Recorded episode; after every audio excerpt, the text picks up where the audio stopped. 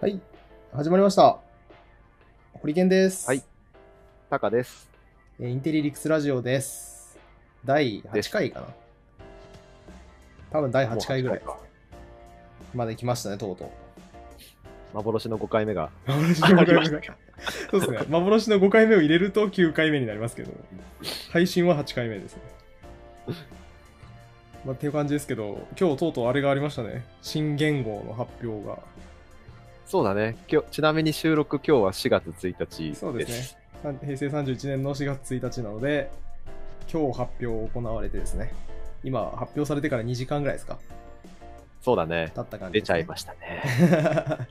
ついに。どうどうですか？令和は。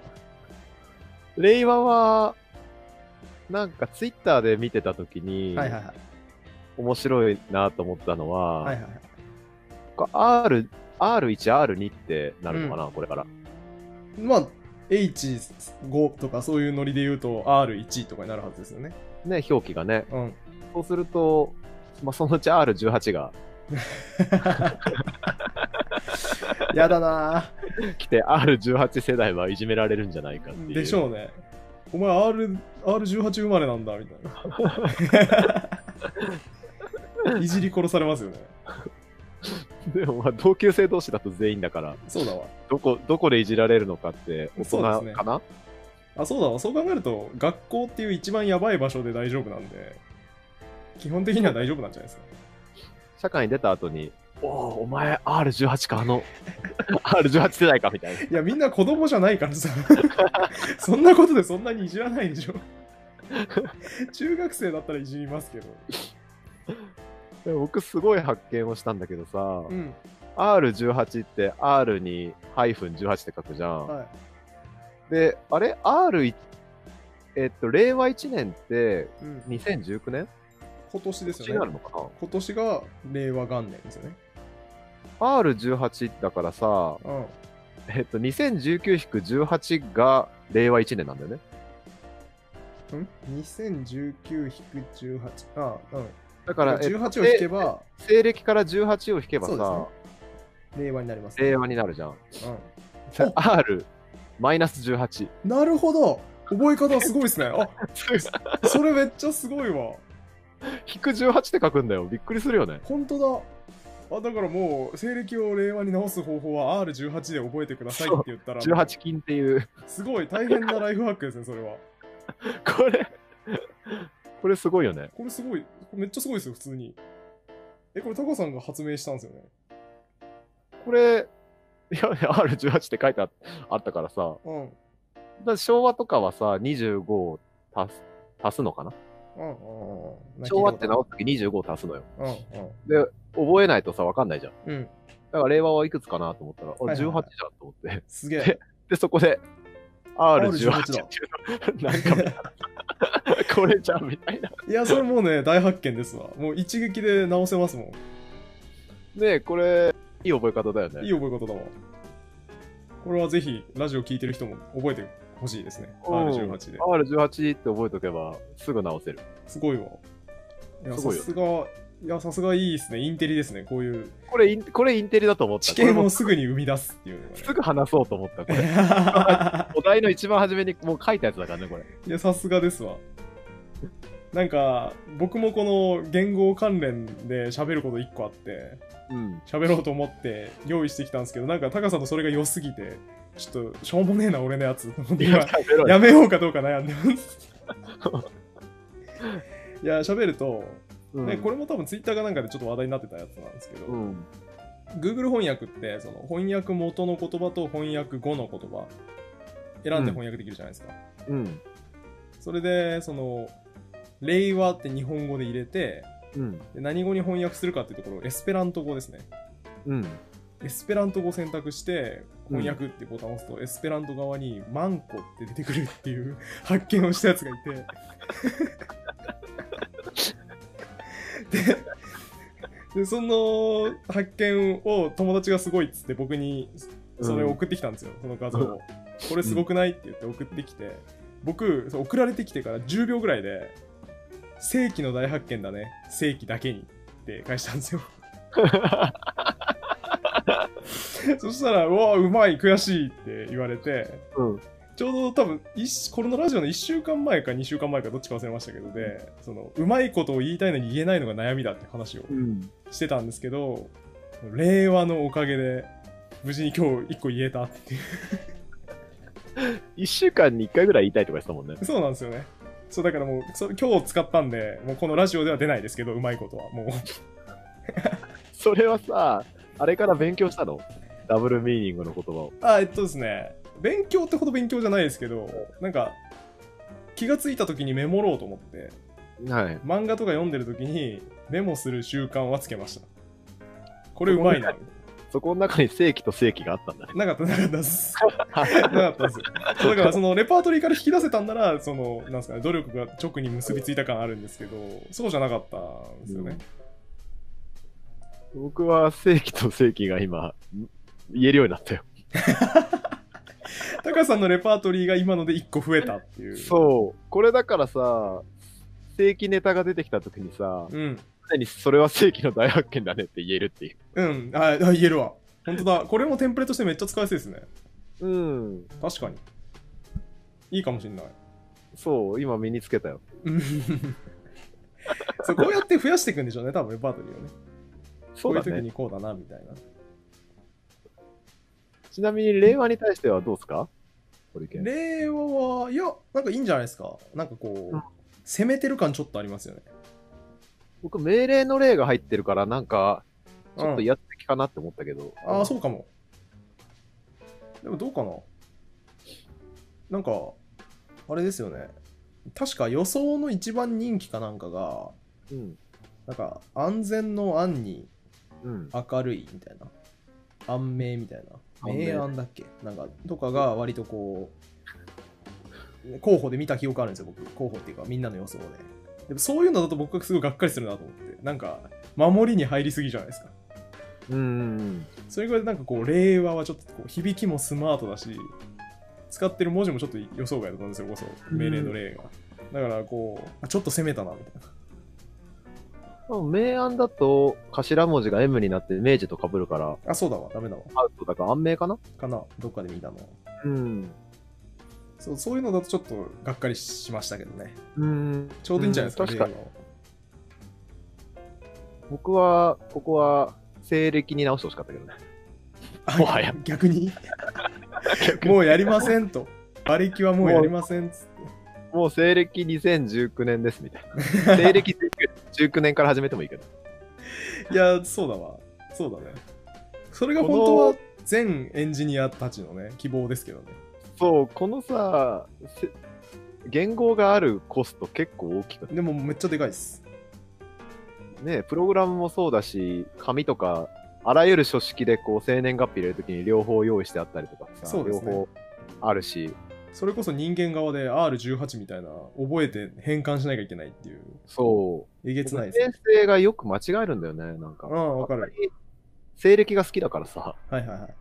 平成に直すときにいつも、うーんって言って、毎回5秒か10秒ぐらい使ってるから、そうですね。日本国全体で見たら結構なコストですよ結ね。構だと思うよ。そうだと思う。いいのかな？その時間の GDP 計算したら結構でかいんじゃない？出た、すぐそういうのやるややるやつ。いや、めっちゃわかります、めっちゃわかります。僕もその同じロジックで、あの、うんじゃんけんのあいこの時間やばいだろっていう主張をしてた時期があって、じゃんけんのあいこ、じゃんけんって多分日本中でその、まあ、毎日ん1000万回とか行われてるわけじゃないですか。ん。で、その度にあいこが多分何何百万回と発生してるわけですよ。したら、もう、あいこ1回5秒だったとしても、凄まじい経済損失が生じてるわけで、もうちょっと確実にバシッと決まる手法で決めないとダメだよねっていうことをすごい主張してました。ゲーマーズじゃんけんを、はいは覚えた方がいいと思うんだよね。ああ、ゲーマーズじゃんけんね。そう高さんに習いました。あれでも、うんみんなが覚えてくれないと説明する時間がコストだから、そう なんですよね。本末転倒なんですよね。時間を節約するためのものなのに、結果かえって時間がかかる。そう。ね、もうボードボードゲーム仲間とだと、これゲーマーだよねって言わずにもう、じゃんけんがゲーマーズって決まってるから、素晴らしい。もう出した瞬間に、あ、君ね、みたいな感じなんだけどさ。はいはいはい。ちなみに聞いてる人気になってると思うんで、ゲーマーズじゃんけんについて説明してもらってもいいですか？ゲーマーズじゃんけんはですね、通常通りみんなグーチョキパーを出すんだけど、え出したその種類が一番少ない人は勝ちだね。うん。少数派が勝つってことですね。5, ぐえ5人でグーグーチョキチョキパーだともうパーの即勝ちうん。になってて、で、同じ数がばのある場合は、その少数派同士で通常のじゃんけんが適用されるっていう仕組みになってて、うんえー例えば7人で、グーグーグーチョキチョキパーパーだと、うん。チョキチョキパーパーが2人ずつなんで、チョキパーが少数派で、うん。でチョキとパーで、チョキが強いんで、チョキがで、チョキの2人が残って普通のじゃんけんすればいいんで、2回で終わるんだよね。めっちゃすごいですよね。効率死ぬほどいいですよね。死ぬほどいいんだよね。なんでそれをこうじゃんけんのデファクトスタンダードとして流通させといてくれないのかっていう怒りがもはやありますよね。義務教育にこれ入れるべき入れるべき、ほんとそうだわ。あ、義務教育で入れるべきものそれだわ。ねえ、5分で終わるもんね。うん。もう、あれですね、英語がどうとか、プログラミングがどうとか言ってる場合じゃないです。そうだよね。日本人のこれからのそう、運転時間を生むからね。うん。単に。うん、それだわ。これもう文科省に提案書書きましょう。じゃあ、お願いします。やだ。何言ってんだこいつってなりますからね、絶対ね。そうだね。教育とは何なのかから問い直さないと、それが入れれるかちょっとわからないっていう。そうですね。だって、それ入れとけって言い始めたら、もっとこう、ライフハック増えますもんね、どんどん学校教育。そうちゃうんだよね。包丁を錆びさせない方法とか、素早く皿を洗う方法とか、なんかそんなの増えますからね。でも家庭科ってそういうとこあるもんね。どうなんだろう。でも家庭科はライフハックを教わった記憶全然ないですよね。縫い方とかはライフハックではないのか。あれはだからなんかこう。う、基本というか、なんか時短術みたいなのを教えてくれないですよ。時短術ね。え、ていうか、さ裁縫を教えないでほしいんですよ、僕マジで。あ、出た。裁たまたま裁縫に行ったら裁縫が飛び火した。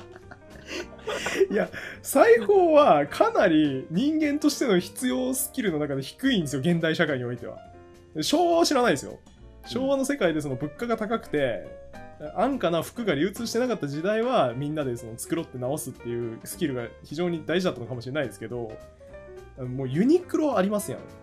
島村ありますやん。もうその、ファストファッションというかね、安い服がもう無限に流通してるわけで、みんなちまちま縫って直すっていうことをほほぼしなくなってるわけですよ。うん。だから、裁縫っていうスキルはもう、重要性かなり下がったんで、これ確実に全員に教えようとするのやめてほしいんですよね。裁縫って小学校だっけ？小中でやりますよね。うん、そうだね。裁縫いらないよね。いらない。使わないもんね。だって僕人生で一回も使ったことないですよ、裁縫のスキル。家庭科以外で。まあ、それはどう、どうだろう。どん、他にもあるのかな？何がですか、その、裁縫くらいうんいらない、相当ぐらいいらないやつ。ああ、結構ありそうだけどね。花粉ですか？がだね。でもまあ、どうかな？今主張してて思ったのは、まあ、裁縫に限らず、僕は使いますけど、世の中の人は数学もまあ全く使わないわけで、普通。うん。って考えると、まあなんか、裁縫だけを目の敵にしなくてもいいのかとは思いましたね。そう。ね、す、まあ、義務教育だと数学も、どこまで行くんだ？微分積分まで行かないもんね。いかないですね。義務教育だと、二次関数とかですね。まあ、使わないか。二次関数のあのね、なんていうんですか、開き具合と、なんていうんでしょうか、Y 切片、うん。特定する能力とかは使わないですからね。そうだね。確かに。だからまあ、あれですね、教育については我々よく論じますけど、結局なんかこう、変えるの難しいなというか、もうこんなもんだなってなりますね。うーん。全員が使うものにするのか、まうんあやっぱ、ね、今の世の中が成り立つ基礎的なって思うと、全員が使わないものでも教えてもいいのかもしれない、そうですね。結局、なんか裁縫もなんかそういうことですよね。その、スキルとして使うかどうかはともかくとして、なんかこうやって成り立ってるよ、服とかはっていう。うん。ボタンってこうやってついてるよっていう勉強だよねって言われたら確かに何にも否定できないんで、そうそういいのかっていう。まあ確かに身の回りにね、裁縫されてるものは溢れてるので、そうですね。まあそれを直したり、とか、成り立ちと、まあちょっと直すぐらいはできるよね、みたいな。うんうん。まあ悪くないかもしれないけどね。そうですね。あの、銀河ヒッチハイクガイドっていう、うん。なんか海外、ヨーロッパとかでよく見られている SF、子供向け SF みたいなのがあるんですけど、うん。その銀河ヒッチハイクガイドの中ですごい象徴的なエピソードとしてあるのが、主人公はまあ現代の人なんですけど、なんか SF 的な事情で1000年ぐらい前に行くんですよ。うん。で、1000年ぐらい前に行くんだけど、まあ持ち物は持ってないんですよね。ただその、知識の量が全然違うじゃないですか。当時は文明がないので1000年前は。うん。だから、なんかその、こ俺のこの知見で、この原始人たちをあっと驚かせてやろうと思って、なんか、いろいろやろうとするんですけど、結局、テクノロジーは知ってるけど、仕組みがわからないから、うん。だからその、ランプとか作りたいんだけど、作れないと。うん。で、結果として、彼がその、原始人たちにこうバカにされるわけですよ。あいつは何もできないと。うん。唯一できたのが、あのパンを美味しく焼くっていうスキルで、トースト、トーストだけ、彼に作れるものといえばせいぜいトーストぐらいだったっていううん。SF のえ逸話があって、まあなんか、そういうことですよね。その、トーストを作る能力しかないのはちょっとあれだよねと。うん。仕組みをちょっと理解しとこうみたいな役割あるんでしょうね。まあでしょうね。裁縫は。じゃあ今勢いで怒り始めたけど解決しましたね、それはね。まあなんか同等のものがいっぱいあるとね、うん。突出して不要だとそうですね。聞かれるけど、他にもいっぱいあるなって思うと、うん。なんなんかね、まあそんなもんかなってなっちゃう。そうっすね。でもそういえばこの間、あの、チキリンさんが多分主張してたことで、私みたいな文系人間に微分積分を教えようとするなと。うん。高校教育と。うん。そんなもん必要ないから、なんかその、統計の嘘みたいな。うん。グラフの処理みたいなものとかをちょっとでも読めるようにするできるようにする教育を施したり、化学とかもその食べ物の科学みたいなねうん。これはこういうロジックで体に作用するはずだとかだからそれこそ水素水って論理的におかしいよねっていうのを見抜けるようにする教育を絶対するべきであってうん。いる現状のあの難解な数式みたいなこと言ってて、うん。まあそれはそうかもしれんなとは思いましたけどねうーん。高校が義務教育に近いっていう前提なのかな？チキリンさんはまあそうでしょうね論調としてはまあそうすると、それも本当に、さっきの裁縫じゃないけど、いろいろ出てくるよね。うん。高校はさ、義務ではないからさ、はいはいはい。まあなんか、それを教わりに行くっていう同意のもとに行ってるから、うん。まあ、ししゃあないかなっても思ってたけど、で高校学問やる場所だっていうのは結構もう現代の常識とずれてますよね。うん。だから大学は学問する場所だから、微分積分とかむ、そうですね。難しいの教えても、うん。お前がその学問を選んだんだろっていううん。ことなのか。うん。まあだからそうですね。なんか選択できるようにしてくれよっていう話でしょうね。うん。まあ、それならそうだよね。いそうですねらないもんね。うん。そうだわ。でまなんかやさっきの話をもうちょっとソフトランディングさせると高校教育とかの選択の幅をもうちょっと広めた方がいいんじゃないのっていう感じですかねね数 1A 数 2B とかやんなくていいようにしようぜっていう話になりそうですね、あのーオーストラリアの高校に通ってたことがあって、はいはいはいで、現地の高校行ってたんだけどさ、うん5科目か6科目しか選ばないよ。あそうなんですかうん。へえで学生で、まあ、気ままな身分だったからさ、うん必修が第二外国語としての英語うん必修で、あと全部選べたの、自由に。おおすごい数学が得意だったから数学と、あと体育と料理とデザインとへえ。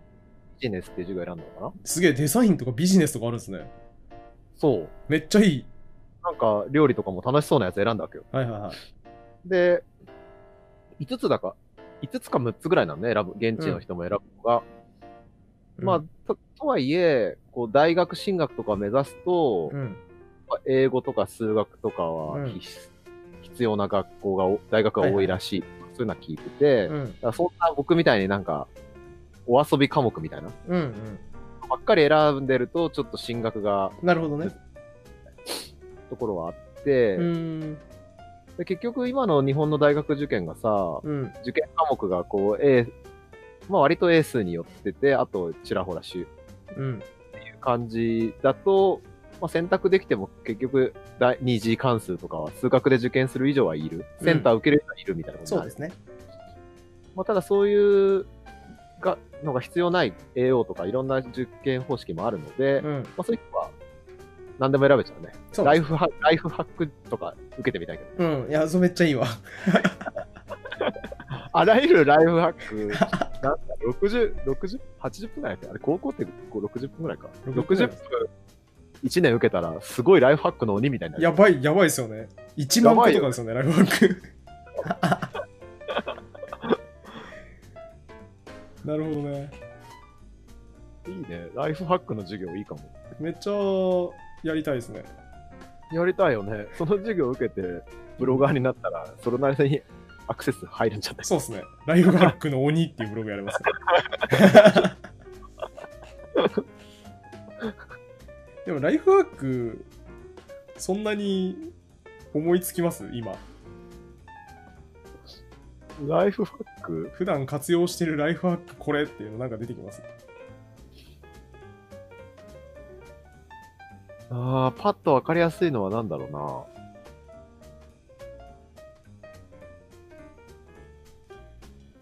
えー、全員には当てはまらないけど、うん。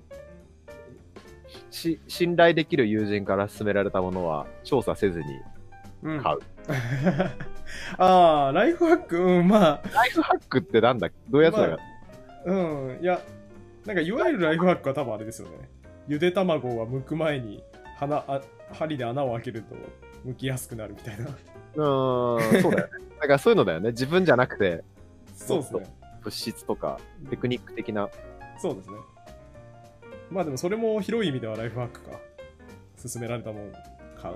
うーん。そうすると何があるかな？僕さっき今、ライフハックの例出そうとして一個も出てこなかったから聞いたんですけど。あ 一個も思いつかねえわと思って。うーん、なんだろうね。何も浮かばないね。何も浮かばないです ね。何も発してないのかなぱだから、ライフハックの授業を受けてないからじゃないですか。正解だわ。そう。やっぱライフハックの授業を受けないと出てこないわ。高校で授業を受けなかったからです。確かに。なんで教えてくれないんだろう。理不尽な怒り。教えてくれなくても生きられちゃうからだよね。そうですね。ハックだからね、あくまでね。そう。別にライフを、ライフをハックした方が効率は上がるけど幸せになるとは限らないし。そうですね。出た、サピエンス全史っぽい話。そうそう。そうですね。じゃあライフハックはいらないかもしれないけど、うん。騙されないとかは、チキリンさんが言う？そうですね。統計の嘘とか、うん。メディアリテラシーを上げるとか、うん。そういうのはいいかもしれなやっいね。といてほしいなーぐらいですね。難しいけどね。そう、難しいんだよね。次行きますなんか。そうだね、僕1個目終わっちゃったよ。僕も1個目終わっちゃいました。しれっと。令和、令和シリーズがね、すぐ終わりましたね。あ令和シリーズがあったんだ。令和シリーズが。なるほどね。これいきます？タカさんの2つ目のやつ。どれだ？感情がない人の方が相談相手になりやすい理由。そう。これね、我々感情ないですもんね。そう。なんかさ、うん。プリケンは相談受けることある？あります、あります。えあります。なんか僕もそれなりにあるんだけどさ、まあ、なんでこう自分に相談してくるんだろうってうん。いうのを考えたりしたとき、まあちょっとその件について人からもヒヒアリングしたんだけど、はいはいはい。なんか感情が、えー僕らはそんなに感情をこう、もの、出さない。うん。出ない。なないのかもしれないけど、出ない。ないのか。ないのかも。何かをこう言われたときに、まずこう事実を確認するんだよね。そうですね。なんか、俺人殺しちゃったよって例えば言われても、うん。まずちょっとどういう状況で誰をどうや、どうしたのかなみたいな。うんそうですね。ちょっと確認したいっていう気持ちが先に来ますよね。まずなんかそこで、いや、ありえないし、みたいなうんしないわけで、うん。で、その相談、だから相談をされやすいんじゃないのかっていうのがうん仮説が立ってる。うん。逆に、その相談をしにくい人うん。は、その、一つ一つに、うん。あそれはありえないとか、い、はいはいはい。や、すごい悲しいね、その話は、みたいなうん。のがこう出ちゃうと、うん割とこう話が浅い部分で終わってしまう。ああ、そうですね。そう、なんかこの、なんだろうね、例えば、例えばなんか、え不幸な境遇だったとして、うん。不幸な境遇のことを話したいわけじゃなくて、そこから引き起こってる現状をこう喋りたいはいはいはい。けど、なんかまず、その現状を喋る前に私はこういうようなうん。状態に今陥ってて、うんなんかすごいやばい状態に陥っててっていうのを前段を説明しないと、そうですね。本当に相談したいこととうんか話したいことが言えないっていう段階で、その前段説明してる段階で、え、そんなんだっけとか、こう、あるある。悲しいねとかになっちゃうと、はいはいなんか、もうそこまでいかずに、こう、話が終わっちゃうっていう。ことを、うん。まあ、言われたんだよね。うん。うん。なんで、感情がない人の方が、こう、相談をされやすいんじゃないかっていう仮説をここで提唱したいっていう。はいはいはいはい。っていう、そうですね。それは結構同意でして、なんか、邪魔ですよね。あの、肩入れ、ひたすら、あなんだろうな。どっちかっていうとみんな感情ある人は共感をベースにやっぱ動くので、うん。なんかすごいこう、肩入れしてくれるんですよね。うん。なんかを喋るときに。僕めっちゃ気持ち悪いな、これと思うんですけど。あの、例えば、僕訴訟を起こされたんですよ。2年ぐらい前に。うん。で、その訴訟を起こされて、すげえ大変だったよっていう話をすると、え、何があったのって聞かれるんですよ。うん。でも、これ、堀本訴訟とかでググったら多分出てくるんですけど、1万3000文字ぐらいのブログを書いてたんですよ、天末の。でその1万3000文字分僕説明したくないじゃないですか。うん。うん。だから、まあ、あの、ググって読んでって言うか、まあでもそれ言うとやっぱ冷たいんで、うん。なんかすげえかいつまんで説明するんですよ。うん。なんかざっくり言うと、こういうやつがいて、こいつがこんなことしたから、これでも揉めたんだよねって言うんですけど、これもうかいつまみすぎて、その、どっちが悪いかの判断もできないようになってるわけですよ。うん。詳細な、その、背景情報があって、だからどっちが悪いかっていうのはそれを聞かないとジャッジできないので、その1万何千文字読んでくれたらわかるんですけど、っていうその、かいつまんだ説明だけを聞いて、うわーそれ許せないねみたいな。うん。いや、もう本当に災難だったね、みたいな。なんかめちゃくちゃその、いや、お前は悪くないみたいなことを言ってくれるんですけど、僕はそれをされるとすごい気持ち悪くて、いや、お前に何がわかるって思うんですよ。でもなんか、世間ってそれで回ってるよねっていう感じがあって、そうだね。これ、この感動、僕はレアケースですけど、世の中の多くの人は、いや、こいつは分かってくれてるみたいな。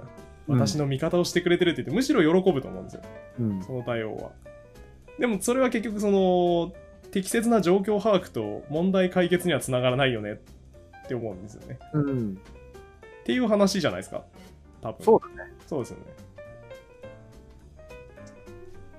確かに。お前に何が起き 自分の味方を表明してくれてるんですけどね。ありがたいんですけど、お前に何がわかるって思ってますね。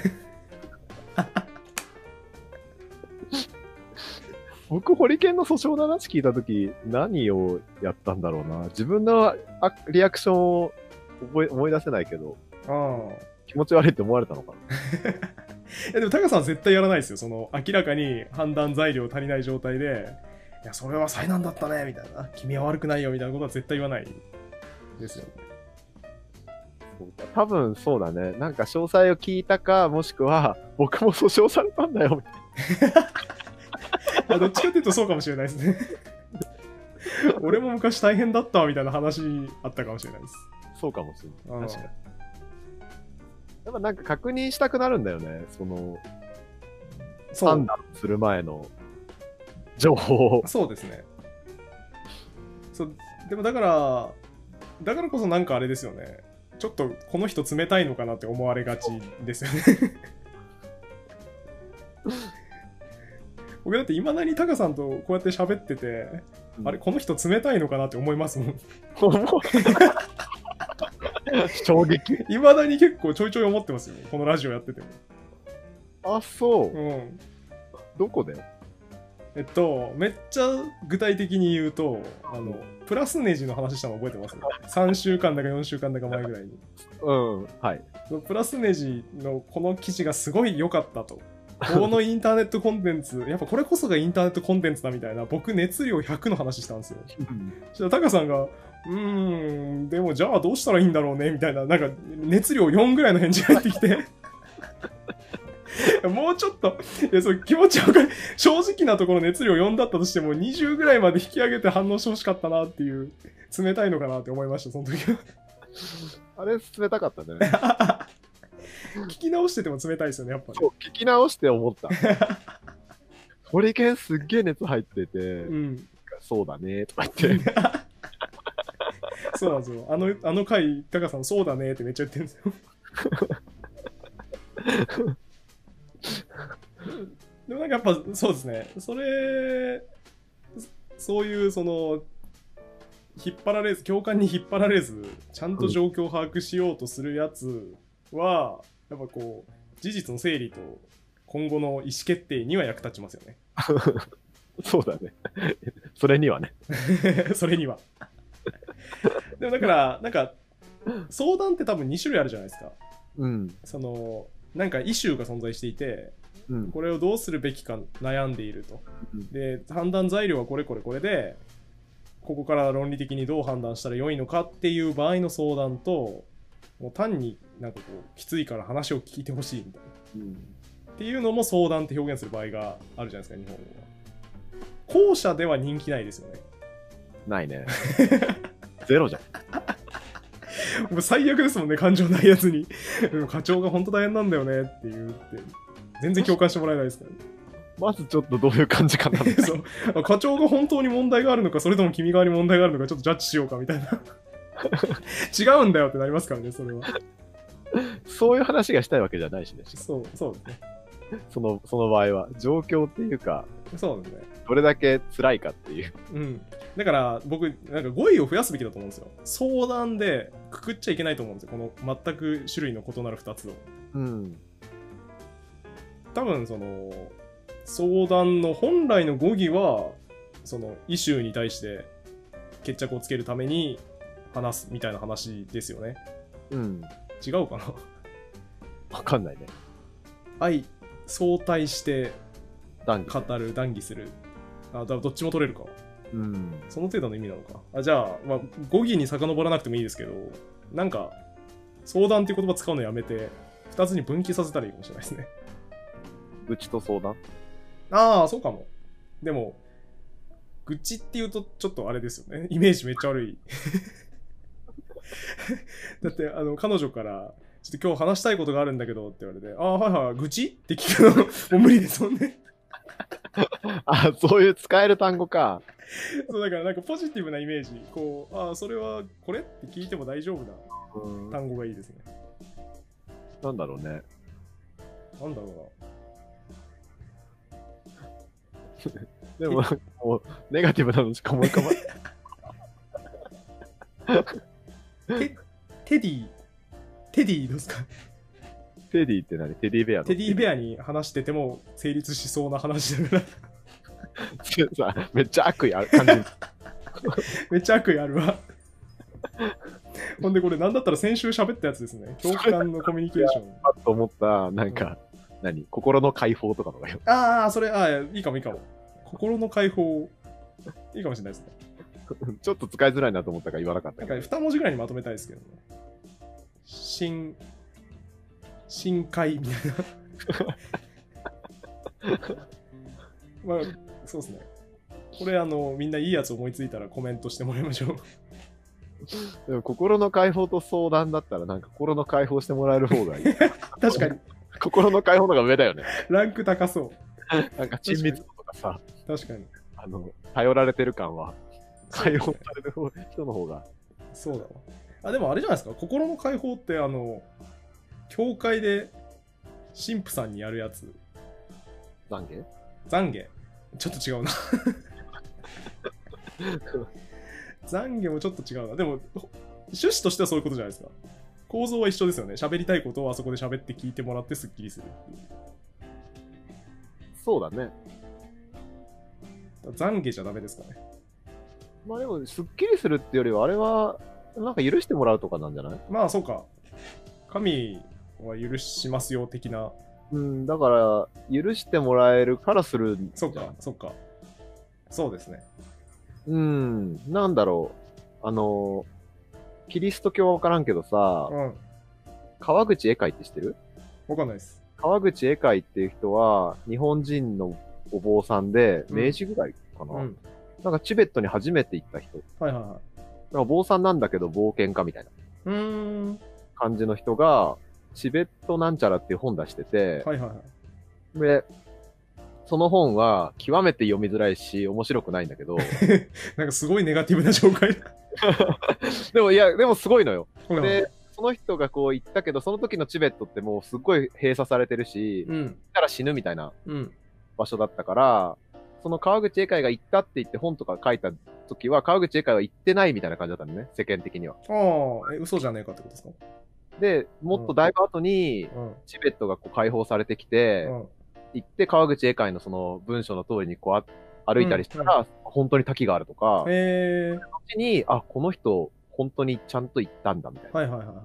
感じの体験記を書いた人。うーん。うんで、その、内容は面白いのよ。ただ、文体が読みにくい。うんうん。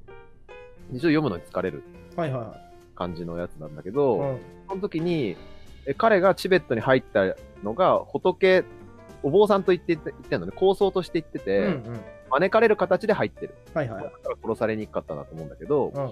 それでこう、行く先々で、えーっと、京、京都の方？仏教徒、っていうか、チベット教の京都の人が来て、まあ、懺悔みたいなことをはいはいはい。言くと。うん。で、非常に面白かったことはこれだみたいなことで書いてて、うんそれが、なんか過去に隣の人の、なんだろう、物を盗みましたとか、うん。私はなんか不倫しましたとかそういうのを告白してるんだけど、私はおそらく未来にも不倫もするし。隣の物も盗みますみ。ほう。なんとチベットの方々は未来の方の、未来の懺悔もしていくのである。ほうほうほうほう。であろうかとか言ってほうほうほう。書いてて。はいはいはい。なんでそれは、えーまずそれを言っとけば許されるっていううん。前提で、で、さらに、これからやる悪事も、まあ、この木に言っとけば、OK。ついでにね。そう。もう、毎回来なくていいし。っていう、なんか合理的であろうかとか書いてて、すごいな。そんな、あれなんですね。郵便局行く用事まとめちゃおうみたいな。めっちゃ面白いな。なんかでもこう、なんかそういうでも文体で書かれてるから、うん。まあ、じわりじわり、じわりと来たんだけど、めっちゃ面白いですね。なんで、まあ戻ると、多分懺悔的なのは許されるため、うんうん。いい未来、いい天国、まあ天国はい、はい。的なところに行くためにするっていう。うーん。そうですね。だから、じゃあ、懺悔もはまんないな。そうだね。別に神じゃないからね。そうですね。議論か共感はどうですか？うーん。議論はなんかちょっときつすぎる気がするけど、共感はそうだよね。うん。ちょっと共感してほしいんだけどって。うん、って言ってほしいですよ。だったら分かりやすいわ。よくある過ちがそれじゃない？うん。あのー共感が欲しいのにさ、意見してしまうっていう。アドバイスとか意見してしまっうて、そういうことじゃないのに。そう。これはよくある、男女トラブルでよくあるやつですね。そそうですね。だから、相談があるんだけどじゃなくて、共感があるんだけどっていうね。うん、って言ってほしい。うん、それは、それは楽かもしれないけど。相談か共感か使い分けてもらうっていうのが、今のところ暫定会ですね。まずこんなこと言ってる時点でこいつダメだって思われてるんだ思。われてる思われてる。あそれはつまり共感を求めてるのねっていう確認があったらもうやばいですね、すでに。共感力低すぎて。っていうか、それは共感を求めてるのねって言ってから共感したらもうなんか全部ダメですよね。確かに。共感してないもんね。うん。共感の不利な可能性が出てきて、高く、そう高くそうですね。サプライズするよって言っちゃうみたいな話ですからね。共感すればいいのねって聞いちゃうってことは。だから事前に共感と相談使い分けてよっていうこと自体がな非常にナンセンス。そうですね。あこれ難しいな。解決不能な問題ですね、だから。だから鍛える、トレーニングするしかないんだよ、きっと。感情を相談か共感かを見抜く力を。見抜いてどっちか決めるっていう。まあ言うて結構今まで生きてきたんでできますけどね、それで。僕もそれなりにできるよで。きるよね。そうですね。ちょっとやっぱ学習しますね、生きてくるとね。そうだね。うん。ね。やっぱ PDCA サイクル回してるんで。回していますかね、人生で、でも、うん。なんかこう、やっぱメタ的にそこを見る力ってやっぱ重要だなと思ってて、うん。メタ的にちゃんと見て、エミュレートできれば感情なくても感情ある人と何ら遜色なくうん。戦えるわけですよ。でもそれメタ的に見れないやつってやっぱこう、ズブズブ沈んでいくんで、うん。なんか大変、本当にそのアスペルガー色強いやつとかは、多分メタ的にもそれが見れてないんでしょうね。うん。大変だなって思います、そういうやつ見てると。うん共感の方が大事な感じだもんね。社会ではね。うんそうですね。ね、別に、共感でき、すごい共感力高い人は相談してもらえないかもしれないけど、うん。問題ない。うん。なんだったらもう好かれますからね、みんなにね。そういうやつのが好かれるんだよな。確かに。なんかこのしゃ、この喋ってて悲しくなってくるね。そうですね。でも結構歴史が証明してますよ。理屈っぽいやつはどっちかというと嫌われるっていう。なんでさ、淘汰されなかったんだろう。確かに。我々。確かに。どうなのかな？あれ、こう、獲物を取るとかは、うん。効率よくロジカルに作った方がいいじゃないですか、罠とか。うん、そうだね。だから、昔はすごいわかりますよね、淘汰されなかった理由だ共感するよりも、獲物を飼ってこいっていうが。話。そうですね、そう、獲物を取れれば、居場所あるじゃないですか、チームの中で。みんなからそんなに好かれてなくても、あいつは普通のやつ15人分獲物を取ってくるぞってなったら、すげえなってなって、うん問題なく集団にいられるわけで。うん。まあ、あ現代社会も一緒ですね、今言ってて思ったけど。そうだね。あいつマジでコミュニケーション取れないけど、エンジニアとしての力がやべえみたいな。常人の100倍コード書くみたいなやつはいられますもんね。そうか。一緒その、そのじゃあ遺伝を受けてる。だ。そっちじゃないですか、我々は。共感力が低い代わりになんかいっぱい生み出さないといけない。大変だね。確かに大変だな、なんか。なんかこう、修羅の運命を背負ってる雰囲気ありますね。大変だね。そうですね。そっか。いい学びだったわ。我々は大変。何かを生み出してないと、集団から阻害されて死んでしまうかもしれない。可能性はありますね。パワーで殴るっていう方法でね。次行きますか。次行きますか。